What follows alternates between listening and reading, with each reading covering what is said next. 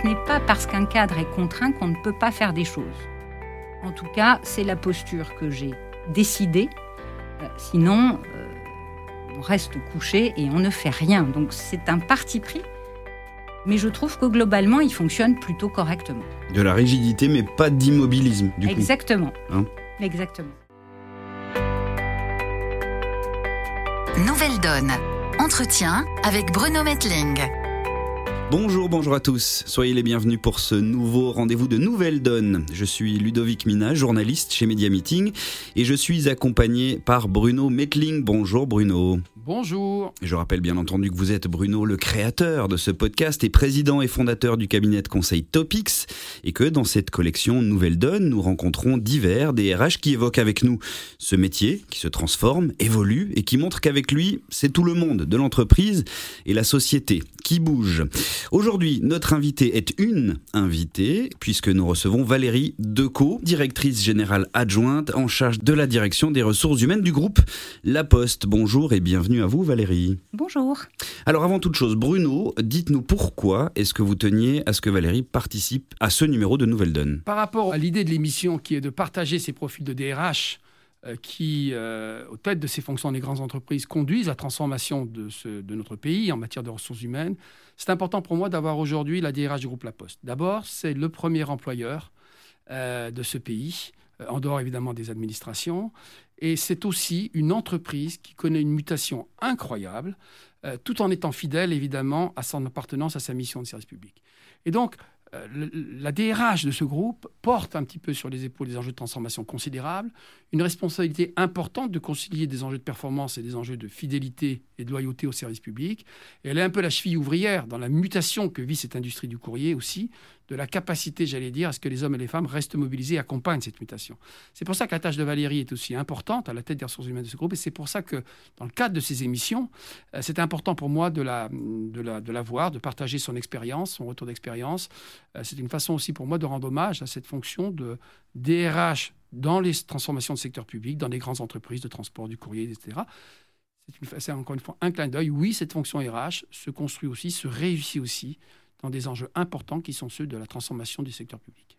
Un symbole donc de recevoir Valérie Decaux. Alors Valérie, tradition oblige, euh, dans cette deuxième saison, nous démarrons toujours nos podcasts avec cette question, simple, directe. Pour vous, qu'est-ce que c'est qu'être DRH aujourd'hui, en 2022 Vaste question. Euh, en tout cas, de mon point de vue, être DRH aujourd'hui, c'est vraiment savoir à la fois euh, travailler au quotidien euh, dans l'intérêt euh, du, client, qu'il soit euh, le client final ou le client interne, et puis aussi, bien sûr, garder la perspective, la vision stratégique. Donc, il y a vraiment cette double focale en permanence. En tout cas, ça, c'est mon quotidien, c'est-à-dire traiter des sujets euh, qui arrivent tous les jours, différents. Il faut euh, résoudre et en même temps ne pas perdre de vue euh, ce vers quoi on doit aller, ce vers quoi on doit euh, embarquer l'entreprise. Euh, L'autre point, mais c'est en vérité euh, la même chose, c'est euh, allier la dimension stratégique de l'entreprise. On n'exerce pas le même métier selon l'entreprise dans laquelle nous sommes. Et puis, évidemment, avoir en tête la performance économique et aussi avoir à cœur, au fond, de servir l'humain et les salariés. Alors Valérie euh, Decaux, on le sait, la fonction, on l'a dit, évolue, se transforme. Évidemment, on peut se demander quelles sont, selon vous, les clés d'une équipe RH performante. D'abord, il y a pour moi un basique, ce sont euh, les valeurs avec lesquelles les équipes travaillent. C'est très important pour moi. Euh, et c'est vraiment pas fake, je, le vis, je conçois mon métier ainsi. J'en ai une haute estime pour moi, pour les autres, et donc j'attends des équipes qu'elles partagent euh, mes valeurs qui sont celles assez simples, hein, en vérité, euh, de simplicité, de transparence, euh, de respect d'équité, de respect de la diversité, de dimension d'inclusion. Ça, pour moi, ce sont les fondamentaux. Sans cette dimension-là, je crois profondément qu'on ne peut pas bien exercer ce, métier. L'autre point, et je le dis parce que je travaille dans une grande entreprise, au sein d'une équipe, c'est le même sujet, c'est la coopération entre les membres de l'équipe.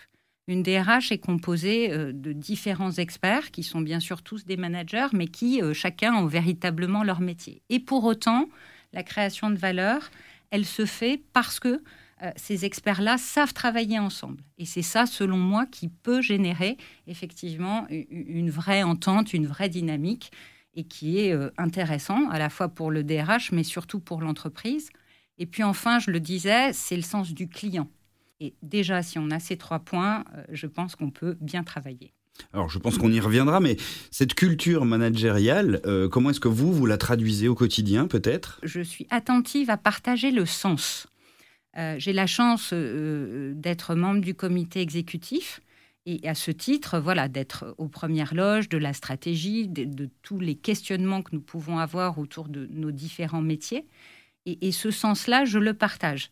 Euh, simplement, mais chaque semaine, je fais une réunion d'équipe où on discute, etc., où je suis très transparente.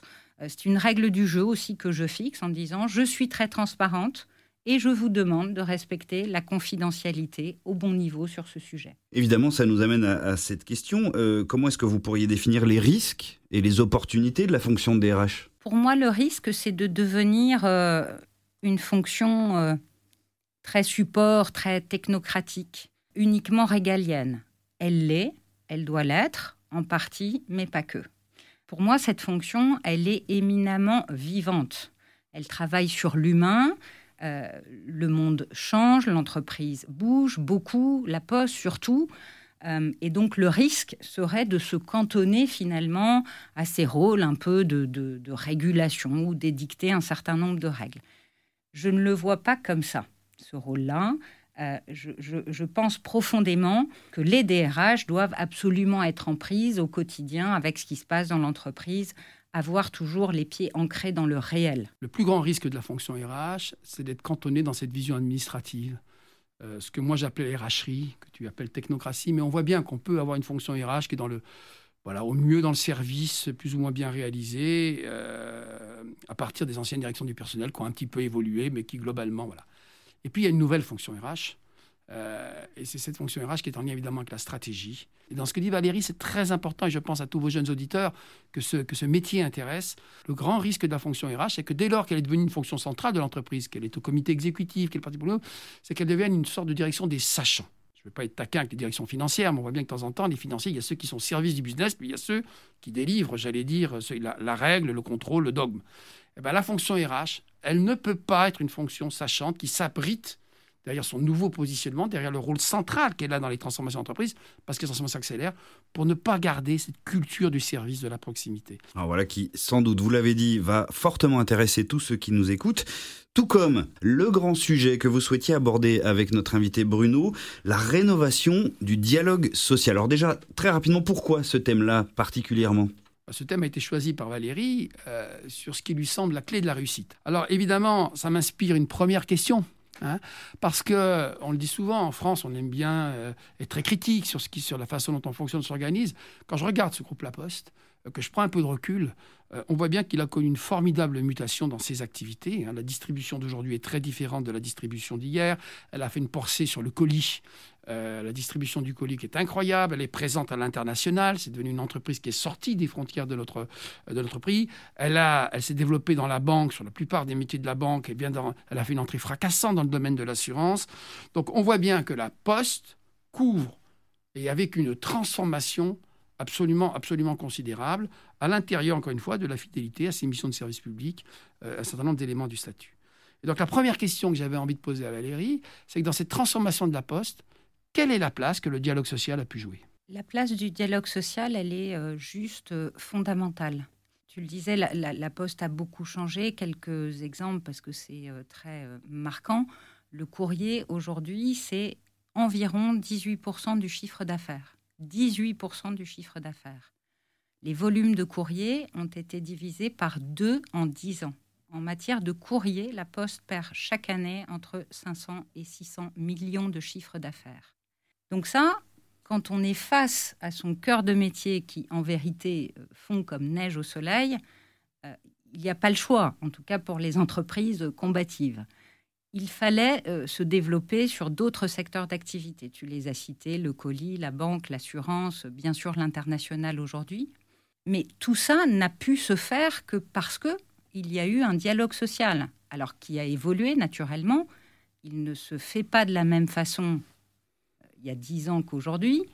Il évolue, les interlocuteurs changent, les méthodes changent, la façon d'envisager les référentiels de chacun change.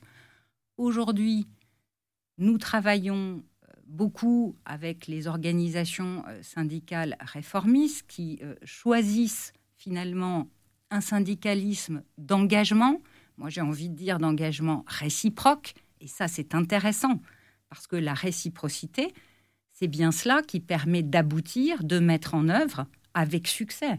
Et pour mener à bien de telles transformations, avec évidemment des volumes d'emplois qui d'un côté chutent, mais de l'autre côté se développent, il y a absolue nécessité de s'entendre, de partager le sens, de partager la méthode et d'arriver au résultat. Pas d'autre choix.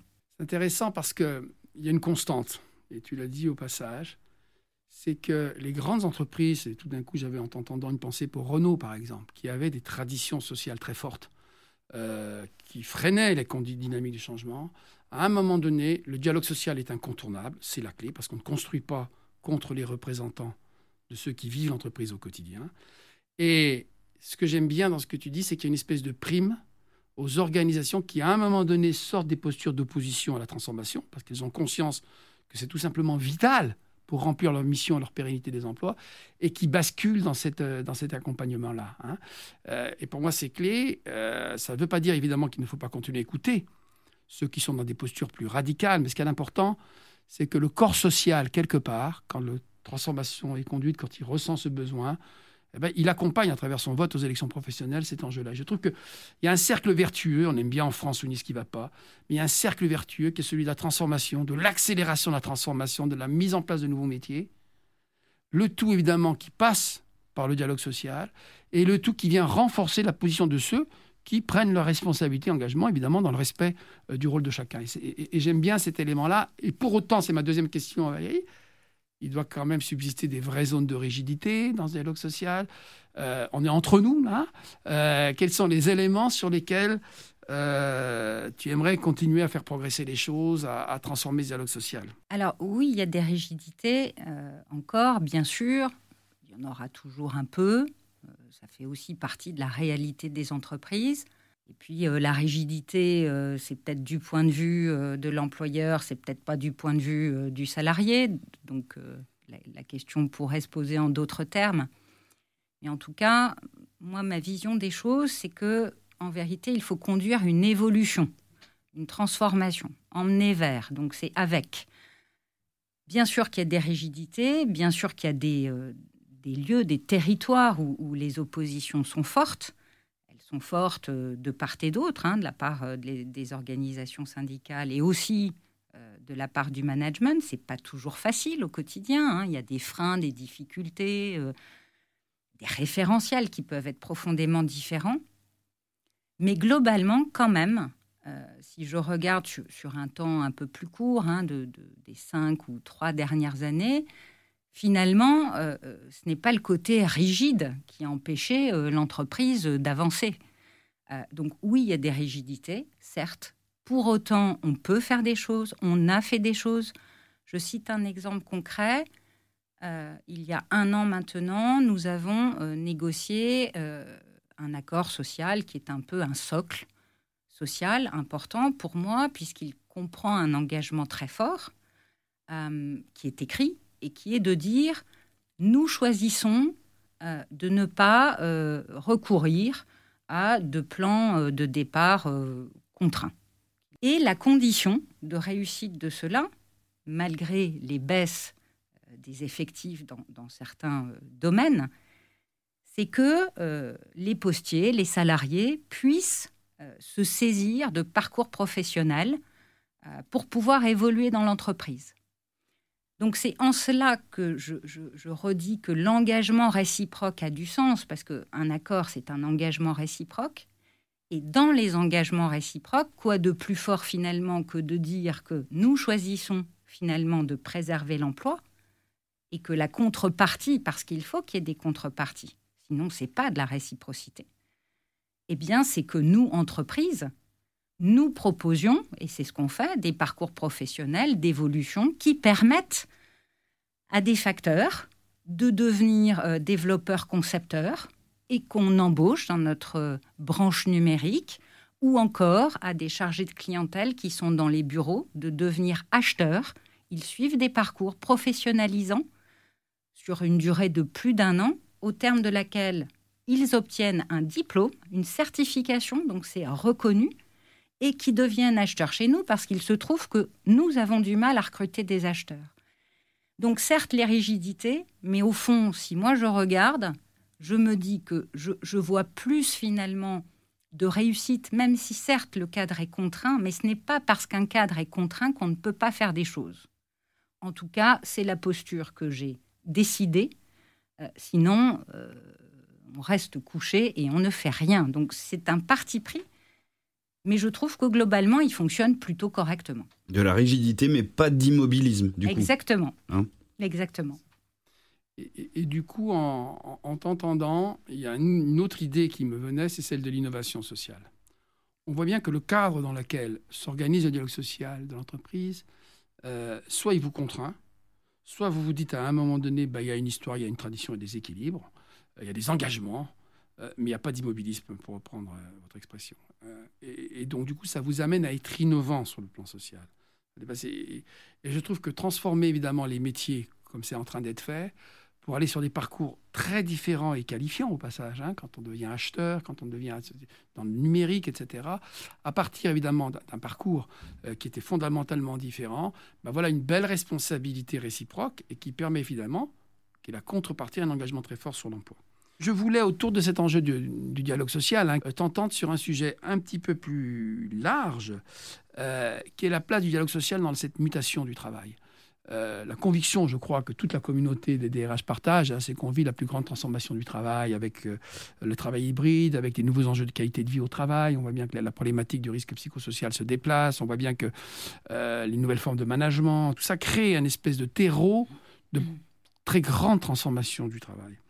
Et je voulais savoir comment, euh, à la Poste, euh, vous abordez, euh, via le dialogue social, cet enjeu, j'allais dire, d'accompagnement, la place de la négociation dans cette transformation du travail. D'abord, de, façon assez habituelle, en tout cas comme, comme beaucoup d'entreprises, on a, dans le bon sens du terme, utilisé la crise Covid pour se reposer évidemment les questions autour du télétravail.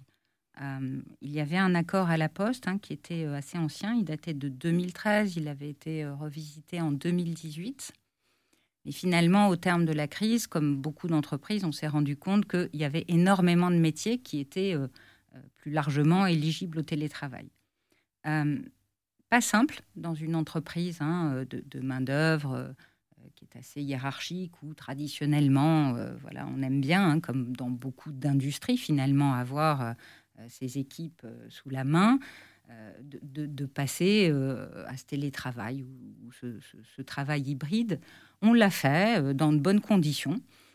les choses se sont bien passées et aujourd'hui, en vérité, ce n'est plus un sujet. C'est-à-dire que là où il y a eu par moments des réticences, des angoisses du management, aujourd'hui, ça s'est fait. On est même passé au siège en partie au flex office. Tout ça s'est fait et tout ça s'est très bien passé encore sûrement un peu d'adaptation. Donc on voit finalement euh, que même dans des entreprises dont on pourrait se dire euh, ce sont des gros systèmes, on ne peut pas les changer. Ben non, c'est pas vrai. En vérité, les choses se changent et finalement avec beaucoup de souplesse et de simplicité. Donc le corps social adhère à cela, ça correspond à un vrai besoin et ça suppose que l'entreprise l'entende. Moi, je suis attentive parce que euh, la Poste est une entreprise de main-d'œuvre à ce que les choses restent en équilibre. J'ai vraiment, il me tient à cœur de ne pas créer euh, de fossé entre euh, d'un côté ceux qui sont sur le terrain, hein, les chargés de clientèle en bureau, euh, les facteurs, les opérateurs et les livreurs de colis d'une part, et puis ceux qui peuvent bénéficier du travail hybride d'autre part. Ça, c'est une vraie question pour moi. Et, et on l'a traité en se disant, il faut que les choses restent équilibrées. Donc nous, on a choisi deux jours de télétravail. On peut aller jusqu'à trois, mais c'est quand même deux, euh, la recommandation. Et moi, je suis très à l'aise avec ça parce que j'avais le souci de ne pas créer deux entreprises finalement. Une entreprise où euh, chacun pouvait travailler euh, de sa campagne, même si au fond je n'ai rien contre, et puis une autre où bah, tous les jours il faut être sur le terrain, tôt dans les bureaux, tôt dans les, dans les centres de tri. Et donc ça c'est quelque chose qui, auquel je, veille encore aujourd'hui. Ensuite il y a le management parce que au travers de cette crise Covid, la question du, management, de la responsabilité, de la demande d'autonomie, elle s'est amplifiée. En fait, on a tous fait le constat que finalement, avec tout ce télétravail complètement contraint et 5 jours sur 5, l'entreprise, elle avait continué de fonctionner. Et il nous est même remonté à certains endroits qu'elle avait presque fonctionné mieux. Elle a fonctionné mieux pourquoi? Alors, certes, c'était la crise, il fallait agir, mais chacun finalement, a pris plus facilement ses responsabilités parce que le chef était loin, parce que... Donc, ça a aussi permis, je pense, hein, de, révéler euh, des dimensions de responsabilité et d'autonomie qu'on n'aurait peut-être pas vues. Donc ça, c'est une dimension importante, dimension sur laquelle euh, on essaye de capitaliser, puisque dans notre plan stratégique, la dimension euh, managériale a toute sa part, ce qui est normal dans une entreprise de main-d'œuvre, à côté du client, et que ces dimensions de gestion de la transversalité, de la responsabilité, de la prise d'autonomie, elles sont traitées. Et ça tombe bien parce qu'en vérité, c'est ce qui se passe. Donc ça, c'est un peu mon deuxième point. Et puis, ce que moi, j'ai euh, fortement perçu, quels que soient d'ailleurs les métiers de l'entreprise, c'est ô combien, évidemment, le digital, le numérique avait pris de l'ampleur. De l'ampleur dans le bon sens du terme. Euh, d'abord, ça a permis à énormément euh, de salariés euh, de s'approprier, alors certes avec un peu de, pression, mais réussi finalement tous les outils. et aujourd'hui, c'est rentré complètement dans les mœurs, c'est un, usage voilà quotidien. Euh, et aussi euh, pour euh, le, service au client, puisque on a développé bon nombre d'applications où aujourd'hui, bah, vous pouvez faire un appel au facteur pour qu'il repasse livrer votre colis, ce qui n'existait pas avant. Vous signez sur le Factéo à distance. Enfin, voilà. Donc, toute cette dimension numérique, finalement, elle s'est développée très vite, certes pendant une période de crise, mais elle a contribué aussi à faire un peu changer euh, cette dimension euh, managériale et cette dimension du travail. Donc, donc c'est les, trois points pour moi, le, travail hybride, les implications sur le management et puis la, la, vraie existence dans le quotidien euh, des salariés du, du digital. Et la culture du management, est-ce qu'elle est à repenser aussi, selon vous? Alors oui, elle est à repenser. Elle est à repenser parce que euh, le monde change et que euh, le management doit changer, s'adapter. Alors on l'a vu avec le, travail dit hybride hein, et une demande finalement d'organisation un peu plus à plat. Euh, mais la culture managériale à la, Poste, hein, qui est au départ une entreprise industrielle et qui est aujourd'hui une entreprise de service, donc ça c'est un, un monde aussi hein, qui change, c'est une bascule, alors ça se fait progressivement, mais ça suppose que le management, bah, il sache plus euh, motiver, euh, attirer les talents, euh, gérer la complexité, gérer les situations individuelles, bien sûr gérer le dialogue social, indispensable chez nous, évidemment. Donc toute cette dimension a été prise en compte, je le disais, dans, le nouveau plan stratégique.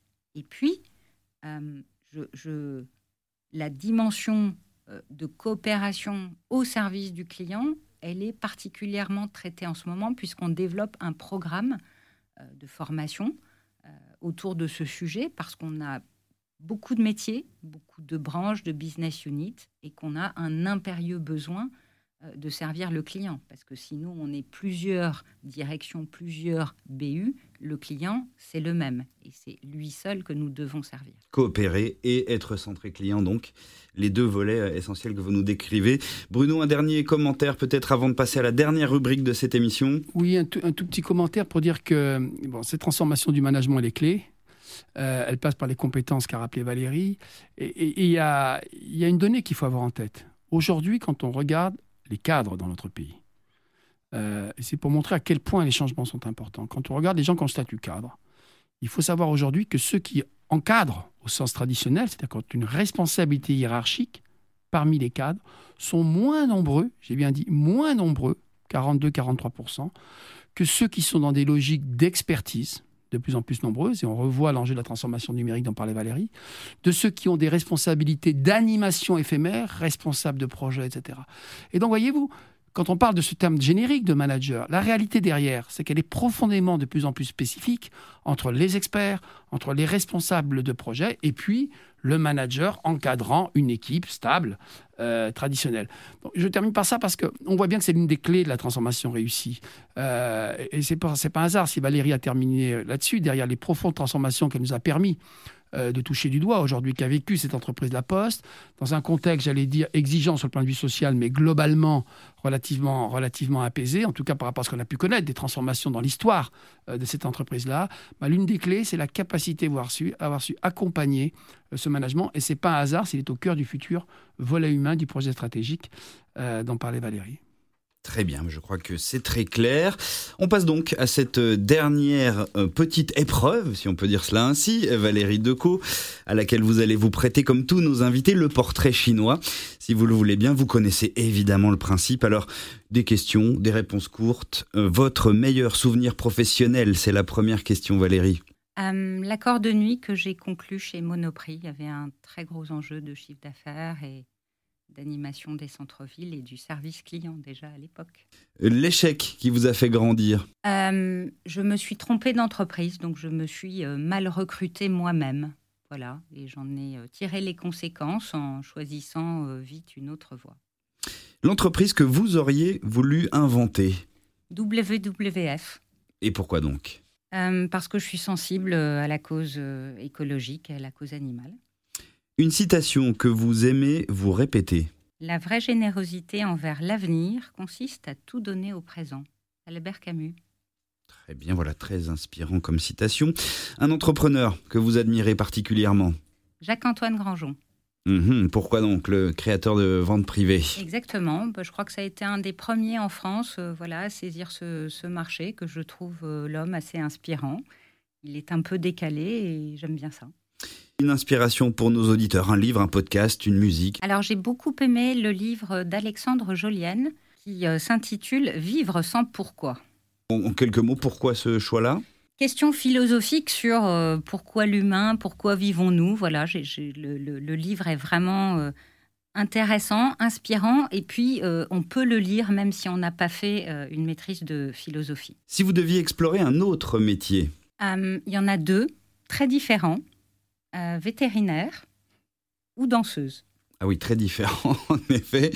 Bon, pas de regret d'avoir choisi le vôtre de métier tout de même. Aucun. Bon, tant mieux. Merci infiniment Valérie Decaux d'avoir accepté de vous prêter au jeu, d'avoir été notre invité. Merci beaucoup. Bruno, merci à vous aussi. On vous retrouve évidemment très vite dans le prochain épisode de Nouvelle Donne. À très vite Bruno.